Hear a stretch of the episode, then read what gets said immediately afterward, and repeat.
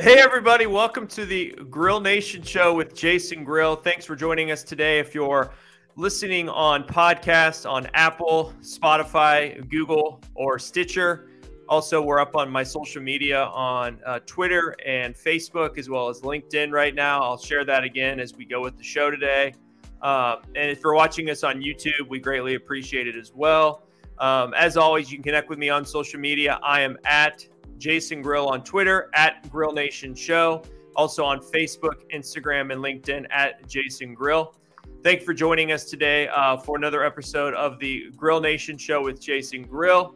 Um, today, we are going to be talking to the co founders and co owners of Complete Legal. But before we get to them, I want to talk to Sayard Parrish uh, from Landmark National Bank. She is a uh, and they are a collaborator with the show. Their website is banklandmark.com. Sayard, welcome to the show. How are you today? I'm doing great. How are you, Jason? It's good. I haven't seen you in quite a while. What what's new? It has been a while. Uh, just you know, kind of life is going at a at a rapid speed. It seems like these days, but mm-hmm. business is good and uh, lots of busyness. Oh wow! Tell me about it we were just talking about that before we jumped on here. It's it's been pretty crazy. Mm-hmm. Um, well, I mean, you're obviously you know getting excited for a summer here, but uh, the bank is, is is just so busy. What what do you have to update about kind of some of the stuff happening at the bank? Are there any updates we need to be aware of as far as you know, kind of what's happening at Landmark National Bank, or you know, with any kind of hot topics that are arising right now in your world? Sure. Yeah, I think uh, it's it's an interesting time for us and you know many of our clients. Um, we just recently, a few weeks back, had a, a, client success series event, which is something we do periodically, um, just with topics that come across our desk in our conversations with our clients. Um, so we held a an event a few weeks back, just talking about that very thing. What are the what are the hot topics that that you should be thinking out about as a business owner and it was kind of geared towards what are those c-suite kind of hr coo it marketing kind of topics that we're hearing frequently mm-hmm. so if i had to pick two that we covered it's probably the war on talent um, you know just trying to retain folks attract folks um, having enough people to fulfill um, you know the the jobs that you have and the work that you have you know to do. And then also just the the pressure of the rising interest rates and inflation that's that's probably the one of the bigger topics lately. Have they been um, rising more since probably the last time i had you on the show? Yes. We've seen uh, the fed increase uh, rates uh, the prime rate um, up 75 basis points already this year. They're projecting many more um, throughout the end of the year. So we we could see that even rise, uh, you know, another hundred, maybe even two hundred basis points. So that's definitely um, we haven't been in that environment for quite some time. So that it, it, it's it's definitely you know causing folks to just kind of um, relook at at things they're considering and, and and maybe move move quicker now to take advantage of of rates before they go up further. Um, mm. Well, that's cool. I know you guys do a lot of events like that, and um, it's always nice to have updates on what's kind of the hot topics going on right now and what we should be looking out for. And I know you guys do a really good job of communicating that to not only your clients but also to the community. So, um, congrats to you on all that work. I need to connect with Jeff again too to Jeff Phillips because I need some. Uh, I need to I need to use my Audible credits that I've been paying for for years. Um, yeah. Try to see if there's any books I should read. I know you guys we, have a lot of programs. Like we that. do have the book club and i can't think of what the book is this month but uh, definitely can can get you that info. Very cool. Sayard parrish vice president at landmark national bank is with us. Let's talk about our guests today um, that we're going to have on the show. Eric kelting and, and jeff uh, dreiling who are the co-owners of complete legal. Um, I'll put their website here up on the screen in a second. Uh, give us a little bit of a, a background about them, and we'll, we'll dive deeper with them as well. Sure. Um, met them a number of years ago as they were, um, they had started their business several years prior, but just um, kind of had hit a, a growth um, point in their business and was able to help them, you know, continue continue to do that. And uh, since then, you know, they've they've been friends and um, clients of the bank, and um, we just are thrilled for for their success and how they've grown such a strong company, and they they definitely um, are very mindful about the culture that they're creating within their within their company, as well as you know just being good stewards to their clients. Mm-hmm. That's great, great. Well, let's bring them on. Um, Jeff Dreiling and Eric Kelting from Complete Legal. Their website uh, is uh, completelegal.us. That's completelegal.us. I'll put that up on the screen. Welcome to the show, guys. How are you? Thank you. Great. Thank Doing you for having Thank us. for having us. So let's just kind of get a, a, background of you all. I know on your website you have um, a really cool kind of a question and answer with you on your per- personal pa- pages, but um, tell us a little bit about yourself. Um, we'll start with Eric you know, just give us like a, a general viewpoint of your, um, you know, your background. Yeah, absolutely. So, uh, graduated from uh, from KU and uh, took a job with the local Kansas City Bar Association. So, graduated with an advertising degree, but I've spent my entire career in the legal space, uh, which was unforeseen uh, coming out of college. But uh, took a job with the local bar, and there I met Jeff and some other folks that were in this weird thing called litigation support. Um, I didn't know what they did. I just know that there were a lot of them in Kansas City at the time, and they were all heavily involved in the uh, bar association trying to reach attorneys in Kansas City. And I was very intrigued by the industry, intrigued by the culture at the time, uh, and then jumped in and honestly never looked back. And so uh, Jeff and I worked together for about eight years. Uh, we set out our non-competes. We both stayed in legal. I uh, worked for a company called LexisNexis uh, in the space, and we launched Complete Legal about seven and a half years later. So. Hmm.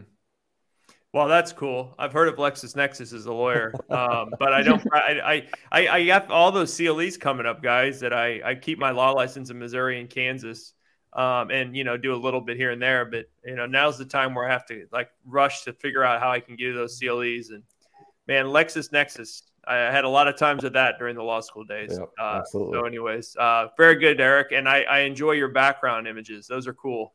oh, thank you. Um, I need to find out where you got those.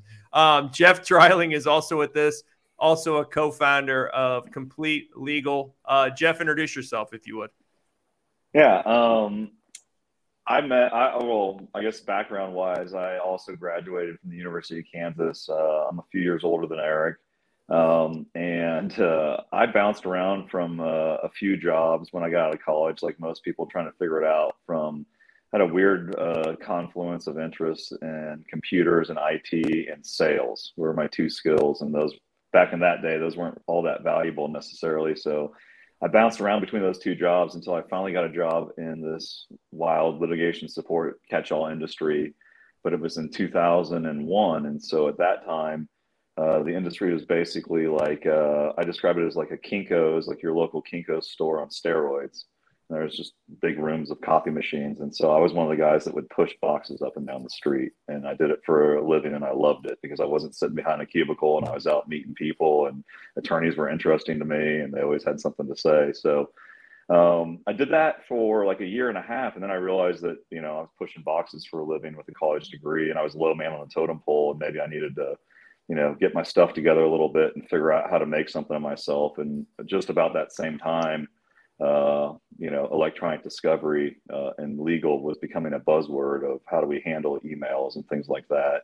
And so my background, luckily, just fit perfectly with my interests and the needs of the business. And so I chose to go really deep, really fast into e-discovery and use that to kind of catapult myself to where I was able to, you know, launch this company with Eric eventually. Hmm. Let's skip to that. Like, what is actually is e-discovery?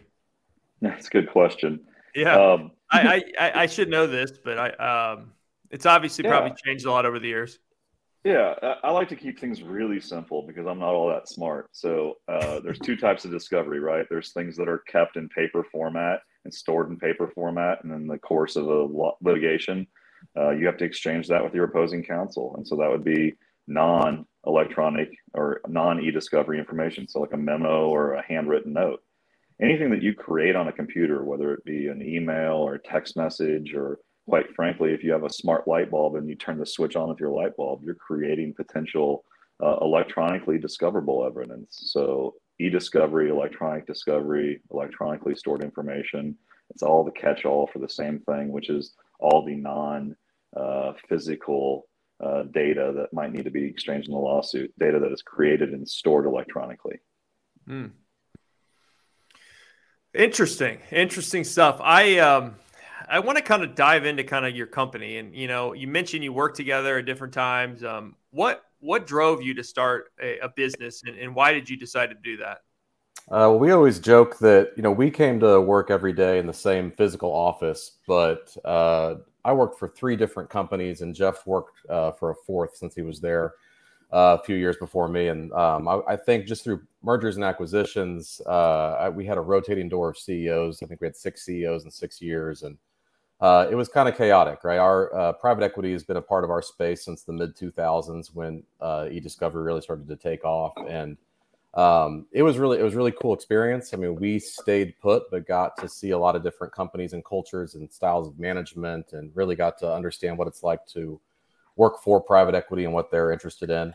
Um, but it was a little chaotic. You know, we the the last merger, uh, I think year seven, year year six, year seven, somewhere in there, uh, was pretty chaotic. We had two companies that kind of smashed this together. Uh, Jeff and I were in national director roles, traveling the country. We both had small children, um, and just you know, it it just was unfulfilling at that point. Without going into the weeds of kind of what what the company was going through at the time, and so you know, we left. We honestly didn't uh, leave thinking we were going to st- start our own company. Um, but we both ended up in software sales and we were very unfulfilled. And so we got together, I don't know, maybe six months after our departures separately and we are kind of licking our wounds and trying to figure out what we wanted to do next. And honestly, we just started talking about, you know, what if we did it our way? What if we did it in Kansas City and, and started going through some of the thing, the lessons that we had learned from the previous couple of years of experience, especially that last year, year and a half was a lot of experience. Um, and so I started talking talking it through, and I think what mid 2014 and what it was, might look like. So, mm-hmm. Jeff, take us through that process as well. Kind of like yeah. what, what, the learnings were and what you wanted to change. I think that's yeah. interesting. Yeah, I think that's that's literally what drove us. I think uh, Eric and I both have entrepreneurial spirits, and uh, we're both uh, very willing to take on risk when it makes sense. And so uh, those things were lined up. But I think what really formed the business, or what what drove us over that that uh, over the ledge, so to speak, is that we, you know, for the last two years that we worked together for private equity, we knew that we were slowly destroying what we had built based off the orders we were given right? And we knew it wasn't going to work, but we still executed, hoping that these people were smarter than us and knew better than us. And quite frankly, that is why we left, is because you know you can only watch what you built get torn down for so long, uh, and so we had every motivation to come back and say, look, we're going to focus on the on the on the employees first. If we focus on our employees, they will take care of our customers, and our customers will take care of us. You know, and and we've never lost that paradigm especially during the early days of covid when everybody was scared i mean so that was probably the number one thing is that we watched so many good people get burned out and you know uh, used up by this industry uh, that we wanted to attract and keep the good people that we'd worked with in the past that wanted to come with us but we also wanted to bring new people into this and show them it could be done a different way a way that respected people's uh, need to have family time and time away from work and boundaries. And at the same time, respected that when our clients called us, they were looking to be able to have that quality time with their families and outside of work, we needed to take on their responsibilities so they didn't have to worry. Uh, and so I would say those were the kind of the founding principles of Kansas City. The other thing, or uh, of, our, of complete legal in Kansas City, I think the other thing is is that we used to work for huge companies that had clients that were AmLaw 200, which is the 200 largest law firms in the country, and Fortune 500, which is the 500 largest corporations in the country, as customers. And we had learned all of our skills working for those people. And then the vast majority of attorneys, especially in Kansas City, don't work for a big law firm and they don't work for a big corporate legal department. They're solo and small firms. And that that entire market had been ignored by the e-discovery industry because private equity, it's a lot easier to sell one huge deal than a hundred small deals, right? And so, as a small business, we identified that crack in the sidewalk and we built our business off solo and small firms and then started moving up to medium sized firms. Uh, and so, uh, those I would say those were the most important things in founding Complete Legal. That's awesome. Wow, that's great info. That's great advice, great information, and great takeaways. Um, we're with the co-founders of Complete Legal. Um, you met, uh, you work with Sayard and Jeff and others at Landmark Bank. What has that relationship been like? That's been great. We actually met uh, Sayard and Jeff uh, at a previous previous bank years ago. Um, we were uh, at the time we were buying out our third partner. We were just a couple years into the business. We had launched a second business with this partner, and you know we were honestly just interviewing banks and trying to establish a good banking relationship. And and we were referred to Sayard and Jeff, I think specifically by one of our uh, clients in the legal space who uh, had um, really good things to say about both of them. And I can tell you, we've met with a lot of bankers then and then over the years, and there's something about Jeff and Sayard uh, that's just different. Um, they're small business minded. They're Kansas City focused. Um, they believe in entrepreneurs and and and, and really, uh, you know, just I think took down some of that the the the fears of, of engaging with a bank and trying to understand what a bank is trying to get at when they're interviewing you and going through your balance sheets and and P&Ls and things like that and really just spoke to us like like humans who maybe don't know everything about banking right and just translated things to the way we could understand them and, and have been ex- uh, educated us along the way so mm-hmm. well that's positive Sayer. I didn't even pay him to say that. Yeah. Sayard, what do you have to say about these two guys? you know, I think that um, you know we try to have the same focus with our clients that they have with theirs where you know it, we do you started as a small business owner right before you grow along the way and we always want to try to support uh, those entrepreneurs as they're getting started but also you know when you kind of grow into the next step and continue to be there for you so then i think that's the same thing that that eric and jeff do mm-hmm. um, so Eric and Jeff, talk to me about um, you know your process, right? So you know what does it look like? How how does an attorney or a group kind of connect with you, and and where does it start? You know, as far as working with you all, kind of the the basic business process that people can expect when they work with you or your yeah. team. Uh, yeah. Uh, the basic business process for us is is is pretty simple, uh, and it's it's different than a lot of our competitors, but uh, when when a client engages with us, whether that be because we've uh, identified them as somebody that could likely use our services, or if they have a specific need and they've been referred to us, um, the first thing we're going to do is try and establish exactly why they've engaged with us. So you know, tell us about the case that you have on your mind, and then from that moment forward, our solutions team is going to be working whoever however that case comes in. We're going to start working to try and identify uh, the key milestones that we need to help them with in that case. You know, is there a time restriction that you're worried about? Is there a huge amount of data and you don't know how in the world you're ever going to be able to look at all of it and consider it in the course of this legal action? Uh, you know, is there budgetary concerns and you've gotten a bid from a big national competitor of ours that has scared you? And that's a lot of times what it is you know but it's we identify what we're there and we start building a customized solution that will meet all the needs, but none they don't need at the lowest possible price. I know that sounds like a boilerplate, like salesy type thing, but that's literally what we do. Is we have a toolbox full of a bunch of different software that uh, anybody can buy if they have the resources and the desire. So we describe it like a bar. Uh, if you're in downtown Kansas City, especially like in the Power and Light district, let's say you've got seven or eight bars within you know a, a 30 second walk and if you like to drink Tito's soda with a lime like I do, you can get that about any bar in America. So why is it that someone's going to choose to come to the complete legal bar to order their drink versus go to another bar? And that's all in the process of how we get there and, and how you feel when you leave after having that drink. What what do they say to that, Eric? Like, why do they choose you guys? What's the what's the secret sauce? Yeah, customer service project management. It really, you know, like Jeff said, we're, you know, our industry is full of of the same software that everyone else is using. Um, you know, some, you know, like the bar analogy or the plumber analogy, where you know we've got a lot of the same tools um, in in our toolbox. Uh, cloud computing has absolutely leveled the playing field. You know, in the old days, you had to, you know, even when Complete Legal first started, we, you know, we had tens of thousands of dollars in capital expense just in servers for processing power and, and, to, and to be able to get through that data that clients give us.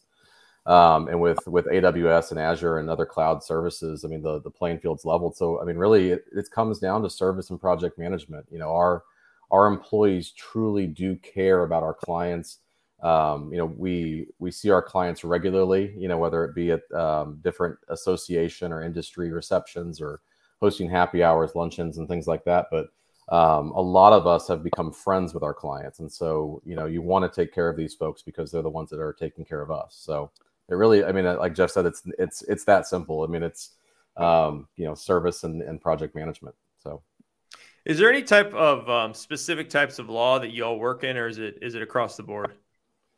It's, it's largely across the board. Oh, sorry, Eric. It's okay. largely across the board, but uh, you know, any type of litigation is going to be you know a potential fit for us. But usually, it's uh, like a business litigation, two companies suing each other, a lot of employment litigations, uh, construction, products liability, you know, those types of things where they're really uh, the details are going to be uh, in an electronic place and that the budget or the amount at stake is going to warrant the expenses of going through uh, an investigation and then building a database and a full review. Yeah, a lot of data, a lot of documents, document intensive litigation. So I always tell people the average Joe needs a lawyer uh, for divorce, family law, maybe a traffic ticket, uh, maybe their kiddo gets in trouble. They need a simple criminal lawyer. We do we don't really do a lot of that. We do a little bit here and there, um, but we do, like Jeff said, a lot of the behind the scenes stuff, a lot of commercial uh, litigation, federal inquiries, and things like that. So, mm-hmm. what's the transact um, the process been like since 2014 as far as kind of the paper versus the uh, you know technology and law? Because you know I know a lot of older lawyers that are in their 60s and 70s and 80s, and and I, am curious if if if if they're all like completely transitioned now. I mean, I think they are, but are they not? Are, are we moving towards more of that with the way that the court allows it? You'd be surprised. Uh, you know, one of the founding principles of Complete Legal was that companies in our space, especially as they got, especially as they got acquired by private equity, didn't want to offer paper services anymore. They're it's you know they're not high margins. Uh, you have to be geographically very close to your clients, obviously, if you're printing or scanning documents and or making those trial boards. Uh, but so in the early days, we looked around and said no one else in Kansas City wants to perform this service. Yet there's still a need with the legal community here in Kansas City, and it's not sexy and it's not you know like Jeff said, you know pushing boxes around uh, downtown Kansas City isn't necessarily glamorous, but again, uh, focusing on the services that clients need, we felt like it was something that we needed to do. Now, with that said, the industry as a whole, and definitely complete legal since our inception, paper has become diluted each and every year. Um, there are just less documents and, and, and discovery that are in hard copy form. So, you know, we still do some mass scanning of old corporate records, but for the most part, most of the relevant documents are, you know, email and Office and uh, you know Excel and Word documents and things like that. Um, and so with the growth of our boxes, I've been at. I'm just thinking back to my days as a young clerk at Chicardi or one of these firms, these bigger firms, and, and having to go into the parking garage in the basement and have like yep. thousands. And you know they're, they're required to keep the documents for ten years. I think maybe it's still ten years. I don't know, five years. But anyways, I just remember just looking through all the documents nonstop. I mean, it's it's just crazy to think that the, how we used to do things, you know, we, the law library and everything. We do a little bit of it, but you'd be amazed. We still print four to five million pages a year. Uh, so even though we're not printing as much discovery and most, I mean, just about everything is digital, and even um, when it comes time for trial, uh, you know, courtrooms are, are wired and, and people are projecting exhibits, but we're still printing a lot of exhibits. So you still have those hard copies that get passed around the courtroom uh, to the judge, to the to the jury, to opposing counsel, things like that. So, um, yeah, I mean, four million pages a year, four, to five million pages is still just mind boggling to me every time I, I look at our our click counts on it on a given year. So. One of the things I noticed on your website, Eric Kelting and uh, Jeff Dreiling, also joined by Sayard Parrish from Landmark National Bank. Uh, the website again is completelegal.us um, is about growth. And you mentioned in part of your values, you know, obviously you, you talk about trust and execution, um, teamwork and fulfillment, but one is growth and never stop evolving. Take me through kind of that, both from a um, value standpoint and also for a company standpoint, as far as how you've how you've grown your business with whether it's team members or putting more resources into it. Yeah, uh, that's exactly. I think growth is really the one thing that's not optional here at Complete Legal, we've uh, before it was in vogue in 2014, we had a you know a no vacation, no sick time policy, work from home. Like if you get your job done, you get your job done. We tell people in 2014, Jeff. 2014, we started our, our business with that philosophy because we knew that people could walk across the street and make more money because we were self-funded. You know, we we started Complete Legal with an investment of fifteen thousand dollars total and then everything else that we've done has been hand to mouth. And so we couldn't pay the top talent what they deserved, and so we had to build talent from people that were just good people that we wanted to invest in, mm-hmm. and and we knew that to keep them, we had to make it a truly better place to work, not just say it's a better place to work. And so we started doing employee friendly things like the no vacation policy, the no sick time policy, because our industry requires you to work odd hours. And sometimes you'll work 30 hours straight. And we don't yeah. want people then feeling like they need to go to the office the next day or take a PTO day. Uh, we want to treat people like adults and we want them to act like adults. And so growth uh, is just another way of doing that, you know. So we've we've always invested in our employees. We've reimbursed people that want to go take classes that help them get better at this job or other things in life. You know, we encourage people to uh, you know, we have we have bookshelves where we share books that we read. And you know, I know you have your book clubs there at the bank, and you know, we all bring our books in. It, let me ask you guys a question about that. Do you consider listening to a book, reading a book, Jeff and Eric? Yes. So yes. I do. Yes, it counts. Yeah. Only way I'm getting through books. so you guys I, have I really been above the curve here. Yeah. You've been you've been you've been above the cur- curve as far as like kind of the world we live in now with uh, mm-hmm. flexibility in your work. Obviously, coming out of the COVID pandemic, but you know I, I feel like it's almost like a necessity these days with the new then you know with the with the uh, what's with Gen Z? I think that's after millennials. I might yeah. be I might be confused since I'm a Gen Xer, but um, it is. We had a Jeff and I were at dinner on Saturday. We actually had to look this up. So we it, we started. We were at a birthday dinner, so we got on that topic. So yes, Gen yeah. Z. So yeah. So I mean, you guys are doing this before, um, and you mentioned you work with kind of you know all different types of firms. But if you had to kind of categorize it um, small, medium is most of the part of your business, or is it now also the larger as well? Um, you know, we started with small and graduated to medium, and we're certainly now working with larger law firms. It's kind of tricky with the services we provide because most of the larger law firms have departments in house that, you know, in theory and in actuality, in some cases, do what we do. Um, the difference is, is, and you know, and I'll say this, and I still haven't anyone argue with me about it is that most of our business is transactional. So if we make a mistake that's egregious enough, we can be fired and be out the next day. If you have a big in-house department that does the same thing that we do and they make mistakes, you can't fire that many people and replace them that quickly. You know, and so we have to earn it every single day. And our customers know that and our employees know that. And it's part of our culture is that you know, yeah, we get days off, but the company can't take days off. We got to be there for our customers because if we're not, there's a whole bunch of bigger, more well-funded companies standing right behind us to take the work. Mm-hmm. And that's really comes down to our the the uh, the kind of the founding our origin story uh, is that we looked around and said, look, there's at the time I think there were about 650 companies in our space, and the majority of them were coming into Kansas City and just wanting to sell to four to six law firms, right? So you mentioned Shook, uh, Husch, Dentons. You know, there's some pretty big law firms in Kansas City, but there were hundreds and hundreds of companies that wanted their business and then really neglecting, you know, 80, 85% of the legal community in Kansas City. And that was one to 50 lawyers at the time. And that number has gone up a little bit, that top end. But, and so that's, that's really our origin story was let's look at this customer base. These are the ones that are underserved that needs, need support, need service. And as Jeff said, we have definitely been working with larger law firms as we have grown, but large law firms also buy our services a little differently as he was describing. And so we really remain focused on that small to medium size but you know at this point we can handle um, any size law firm because it really comes down to the you know no matter how big the law firm is the legal team is the same size typically so. Mm-hmm. very fascinating. Eric kelting and jeff Dreiling with complete legal. Website is completelegal.us um, you recently moved offices is that right you relocated from yep. uh, downtown Kansas That's City correct. to Mission, Kansas. Um, why did you do that? And then we'll get into the new space.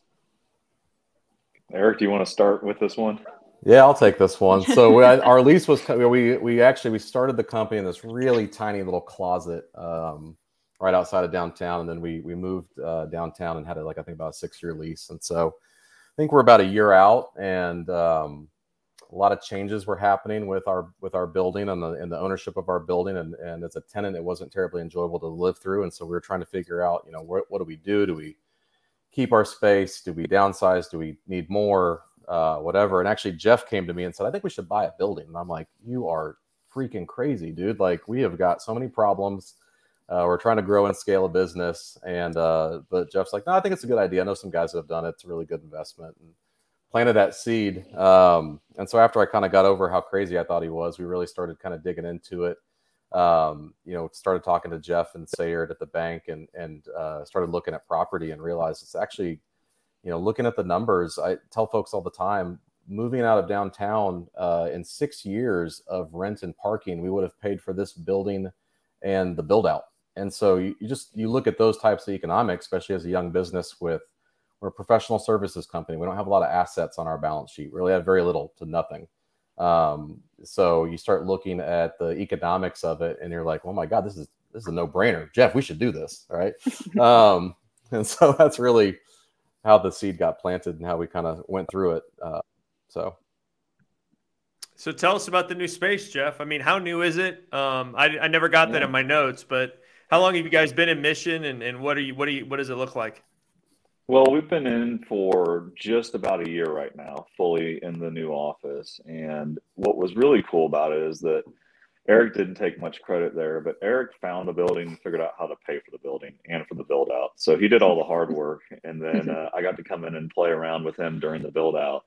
And luckily, we found a building that uh, was low priced for a good reason. It needed some, it needed to be touched, uh, just about all of it. But the bones were great. The location was awesome. And so we got to go through and really kind of create what we wanted. And we started with culture first. And so a big portion of our office is devoted to uh, kind of co-working space and lounge area and, you know, communal areas where people can gather. We put in the closest thing to a full kitchen that we could put in. We couldn't put in an actual um, cooktop because that would have required like a $50,000 grease trap because they thought we were going to try and sell uh, food out of here but we have an oven here so that we can share food and meals together.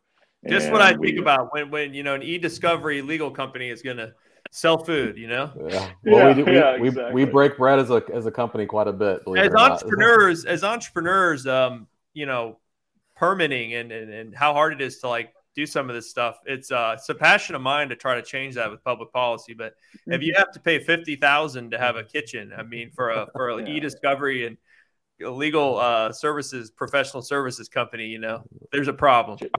Jason, I could tell you stories for hours. Eric's tired of listening to him about the permitting process and why things got hung up. And it just, you know, quite frankly, I know this isn't what it's about, but it, it, was the only part of the process that that that wasn't enjoyable.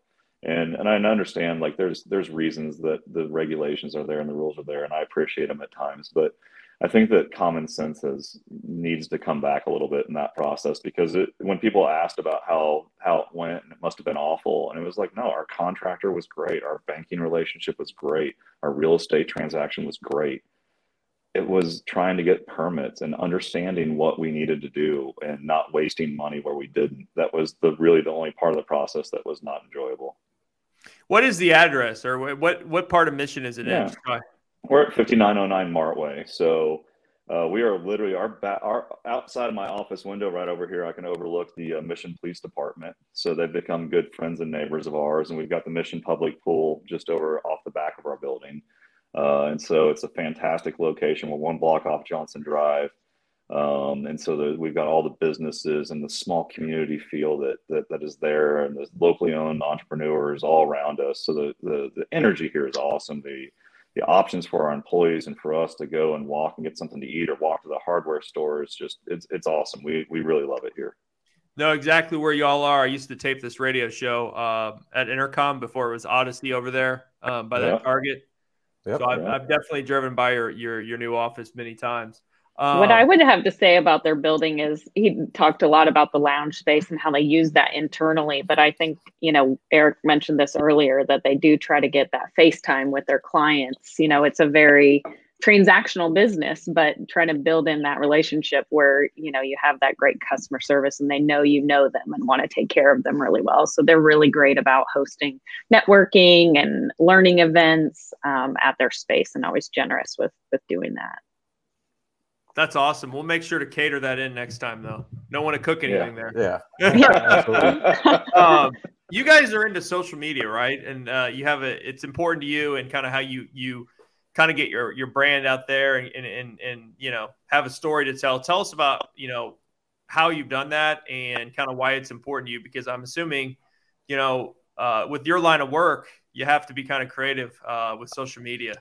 Yeah, you have to be careful when he said you guys are into social media because you're talking to two guys that have a very small to n- no uh, social media footprint personally. But you probably see a lot of social media we, discovery. We, Jeez. we we do. We have to pull exactly. down a lot of social media posts. Uh, they're, they're they can be very relevant to litigation. But no, we you know in the early years of growing the business, you've got so many things you need to do, and and one of them was we needed a we needed an online presence uh, we we said, you know, hey, if we as we grow the company, add services, make big hires, you know, we want to be able to scream that from the rooftop, but there needs to be someone to listen, right? And so we went to work on trying to create a social media presence and well as well as a good strong marketing database, and so we could actually notify our clients when good things were happening at Complete Legal.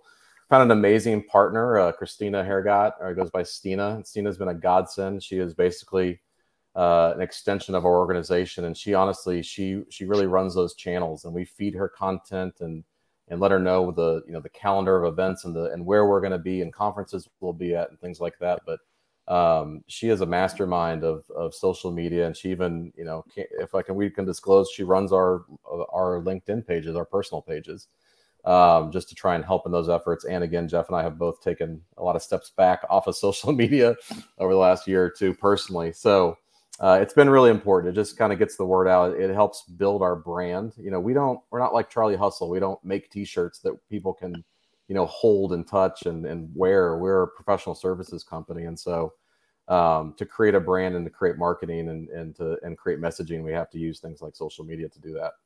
Yeah, and I would just add to that that I think one thing that amazed me through the social media, and we really embraced it early, and it was to uh, like Eric said, to be able to shout from the rooftops when good things happen. But what what happened in the process is we accidentally allowed our clients to go along the journey with us.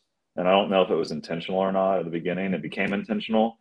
But some of our biggest advocates and some of the kindest words of support that you really need when you're starting a business uh, came from our customers, and they became almost cheerleaders for us. And that was the coolest thing that social media has ever done, uh, at least in my lifetime. For me, is that it allowed our customers to to go along for the ride. And so when good things were happening, people knew it. And and, and now it's like my friends that I haven't talked to in a few months, and I see them. Sometimes they'll be like, "Hey, man, congratulations! I saw you hired so and so." And to me, that's just the coolest, right? Yep. Mm-hmm. Yeah, and I'm looking at both of your LinkedIn's right now. They look great. I think I need to hire someone that you're working with. Um, and, uh, I uh, I remember the first like CLE or um, class or whatever I went to when they uh, they brought up a Facebook page, you know, and we're talking to lawyers about kind of like what you need to look for when you're trying to find evidence and all that. And it just seems like so long ago. You know, somebody posted a photo or commented on something and how far we've come. yeah. You know, I mean, it's just funny that like lawyers were having to had never heard or seen anything about any of these, you know, platforms that you can, you know, do research on. So anyway, um, and now we can time. now we can tell you where you posted it and where you were at what time and you know what yeah. device you were holding or so crazy. Um, I want to talk to you all about entrepreneurship. I, I know that it's important to you. I, I know that um, that you're engaged in different organizations uh, and and you you believe in resources for entrepreneurs and, and working with entrepreneurs. Tell us about kind of all of that and that experience and kind of you know being a part of EO and, and whatnot.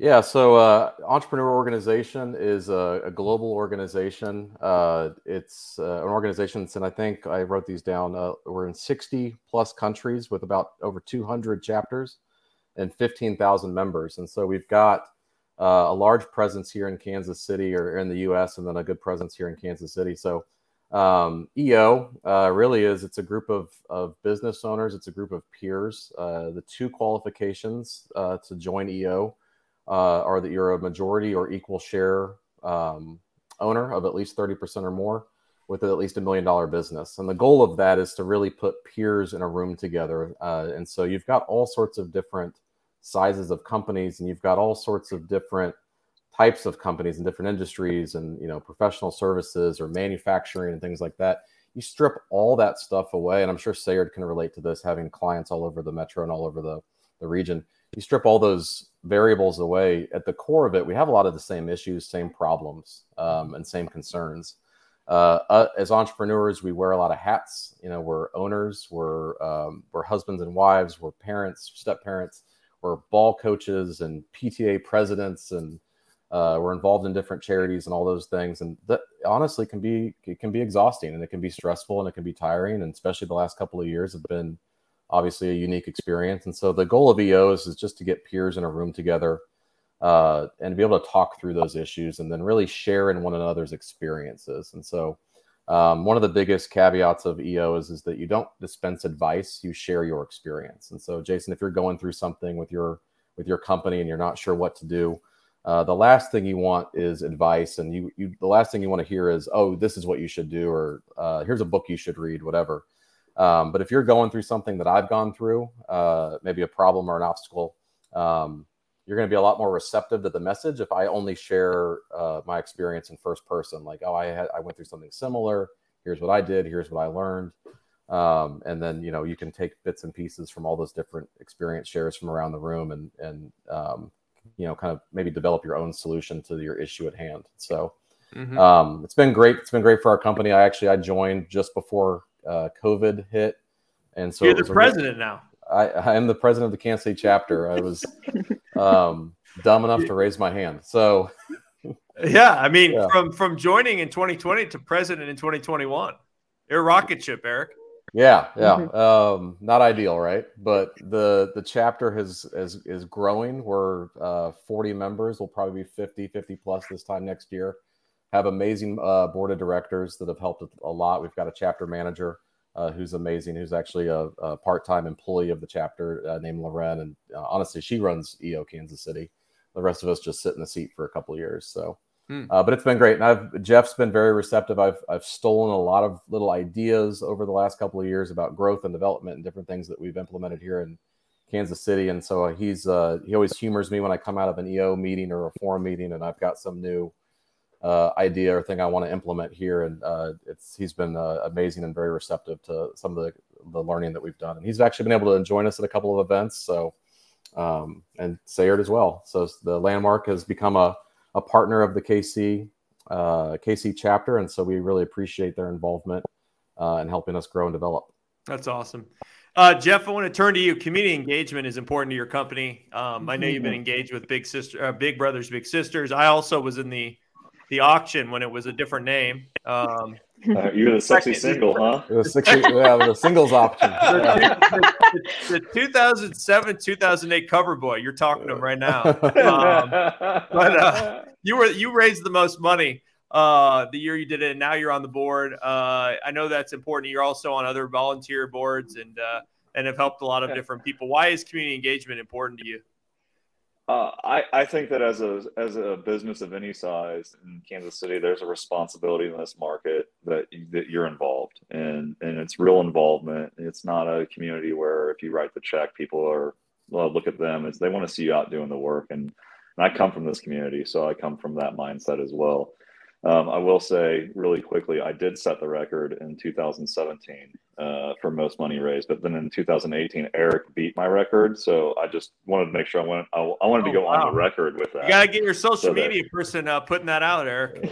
Yeah, well, my record's now been beat like two times over, and and so it's yeah, uh, which is we raised like thirty five thousand the year I did. I was the second year, so it's come a long way. It has. yeah, it's up over a million dollars a year now. Uh, isn't yeah. that incredible? Mm-hmm. Um, mm-hmm. But so it's really important for us to be involved. And then for us, we wanted to be involved where our dollars and our, you know, we say, we talk about the three T's, right? The time, you have your time, you have your talent, you have your treasure.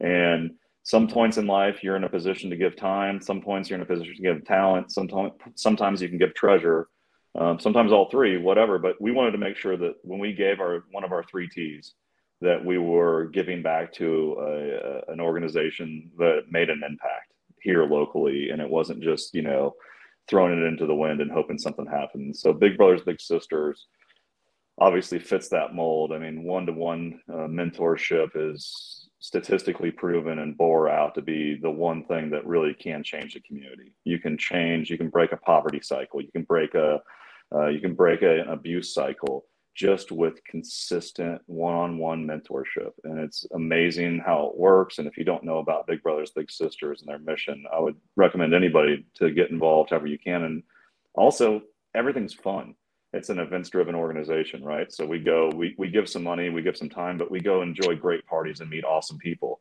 We were at their golf tournament yesterday. It was an amazing day, first class organization. So uh, Big Brothers Big Sisters is obviously near and dear to my heart and to Eric's as well. But for us, community involvement is super important. Our employees, we have a, an arm of our business called Complete Legal Cares that is, that is run by the employees. So when we give our uh, our time and our talent as a business, it's because an employee has brought a charity to the forefront and said, "I believe in this. They need people. We can help." And then a group of people gets together and we go support each other's causes, and that's a great way to really show that we care about each other.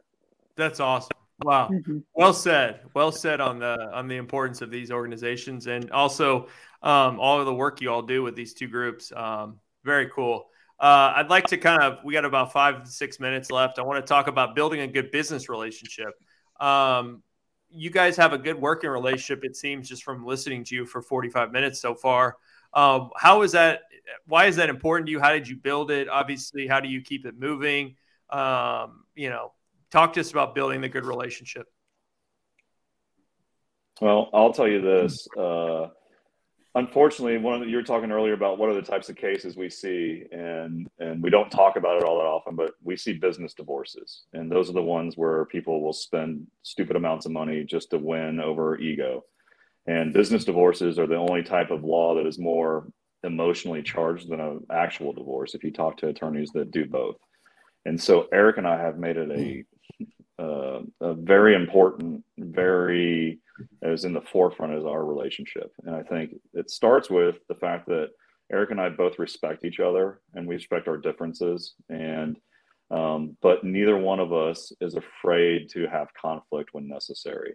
So Eric will check me and I will check Eric, and neither one of us likes it when it happens, but we don't let things go. Uh, we deal with things, if not in the moment, in a reasonably short amount of time. But to be honest with you, because we do that, our conflict, we have very little conflict because we kind of know where each other stands. And we can you know and and the fact that there is mutual respect and healthy communication means that we never stray too far from one another. And every once in a while we get lazy and it happens and we both realize it and we get closer you know and it, it, it's complicated. How about that? I guess i guess the mm-hmm. overarching answer is it's complicated. You balance each other out well right? Mm-hmm. Sarah, yeah, well, Sarah, you, you need to talk about this too because you know we want an outsider perspective on their business relationship here. No, I think I think it's exactly what you see here is that they do kind of counterbalance each other and understand what each other's strengths and um, you know where they can step in that the other one um, you know isn't as strong. And I think we see a lot of business relationships, and I think you can definitely see that they that that that foundation is is really there um, that then they they can work together and work through you know anything that comes up and and at the end of the day that foundation is built on those same values that they said you know that that caring about the employees and each other as people first is probably you know where it where it starts mm-hmm. eric you got you want to you want to Oh, I was going to say we uh, no. I, these are these are all really good points, and we had a we had eight to nine years of, of working together and and a relationship before we started the company that obviously helped. And um, but we put so we we put in um, some personality profiling uh, solution about a year and a half ago to start to get an idea of our employees, what makes them tick, and then really as a as a hiring tool. So when we're looking to make a new hire, that it's taking some of that gut out and using some analytics and data. And, uh, we had to put ourselves through it. We went through training, and uh, I, will never forget. I mean, we always knew we had we had complementary uh, skill sets, but to see those those personality graphs just literally inverse and lay over each other, um, and then going through the training and listening, uh, you know, I just from across the room listening to the trainer uh, dissect Jeff. I'm like, Jeff, do you do this? And Jeff, do you do that? And I'm like, oh my God, he's he's hardwired that way. He's not being an asshole. He's just this is who he is. And so um, it's just it's just science at that point. So that I know anecdotally that that helped a lot. It was just good to go through that process, and you had kind of validate all the things that we've talked about as far as we're, uh, we're very similar uh, where it counts, and then we're literally polar opposites. And I think that is that has uh, helped our our business relationship quite a bit just because we come at problems very differently and, and, and have a very different perspective on issues and things at hand. And it, I think it leads to very healthy debate and um, really great conversations. And, uh, you know, we close the door, we hash stuff out, maybe in one meeting, maybe over weeks or months. Um, but when we're all said and done, we've we've flushed it out. We've looked at it, you know, 360 degrees, and we or we lock arms and, and go to war together. So, mm-hmm. Very well said. A few quickies here. Best personal and professional advice. You can just pick one of those. Um, let's start with Jeff. Uh, I'd have to say the best personal and professional advice that I'm living off right now is you cannot expect that which you do not inspect. Okay. It's kind of a mouthful. Meaning, yeah, right. It's kind of a tongue twister, but I, I think that during COVID, managerial wise, we'd gotten away from a lot of things that were working for us and we brought a lot of those back. And what that is is just putting ourselves more into uh, day-to-day operation and inspecting what our employees are doing so they know that we care so that they're delivering at a higher level. So mm-hmm. we have to inspect what we expect. Nice. Eric do you want to you want to chime in real quick? Yeah i might not be as eloquent as that. Uh, you know my my mantra lately has just been uh, keep things in perspective um, you know, I look around this uh, screen. None of us are surgeons or are saving actual lives, and so uh, you know, at work or personal, we get worked up over things. A lot of things we can't control, um, and just keeping things in perspective, and and whether that be an issue at school or an issue at the business or the kiddos or whatever it is, and it's just like, hey, like no one died today. Like let's just figure out a solution, keep moving. So just you know, try and keep perspective and, and, and positivity. So. It's a good attitude. Uh, my final question is if you were not working as a business owner, what would you be doing? I'm unemployable, so I have to be working for myself somehow. Um, no, uh, I would 100% be out in uh, a shop building something. Mm-hmm. 100%. Yeah, I think I would be. I also agree. I'm probably unemployable at this point, but uh, I think I would be pounding on the door of Nike as, uh, to get into the uh, sneaker industry. That's really that's cool. You guys are uh, you guys are entrepreneurial in, in more ways than you know. Uh, mm-hmm. Did you ever consider becoming an attorney? No, no, neither. I, you, I, uh, I, I I I used to always talk about wanting to become an attorney just just so that like because right now how it works i do a lot of consulting and we charge by the hour. And every once in a while we'll get a case where we consult and we'll open up uh, you know some damages that weren't previously there through what we did. And a case will go from a million dollars to 15 million like that. And i'm like if i was an attorney i could participate in this. And so i've always joked about it but no i don't think either one of us give it serious thought. Nice.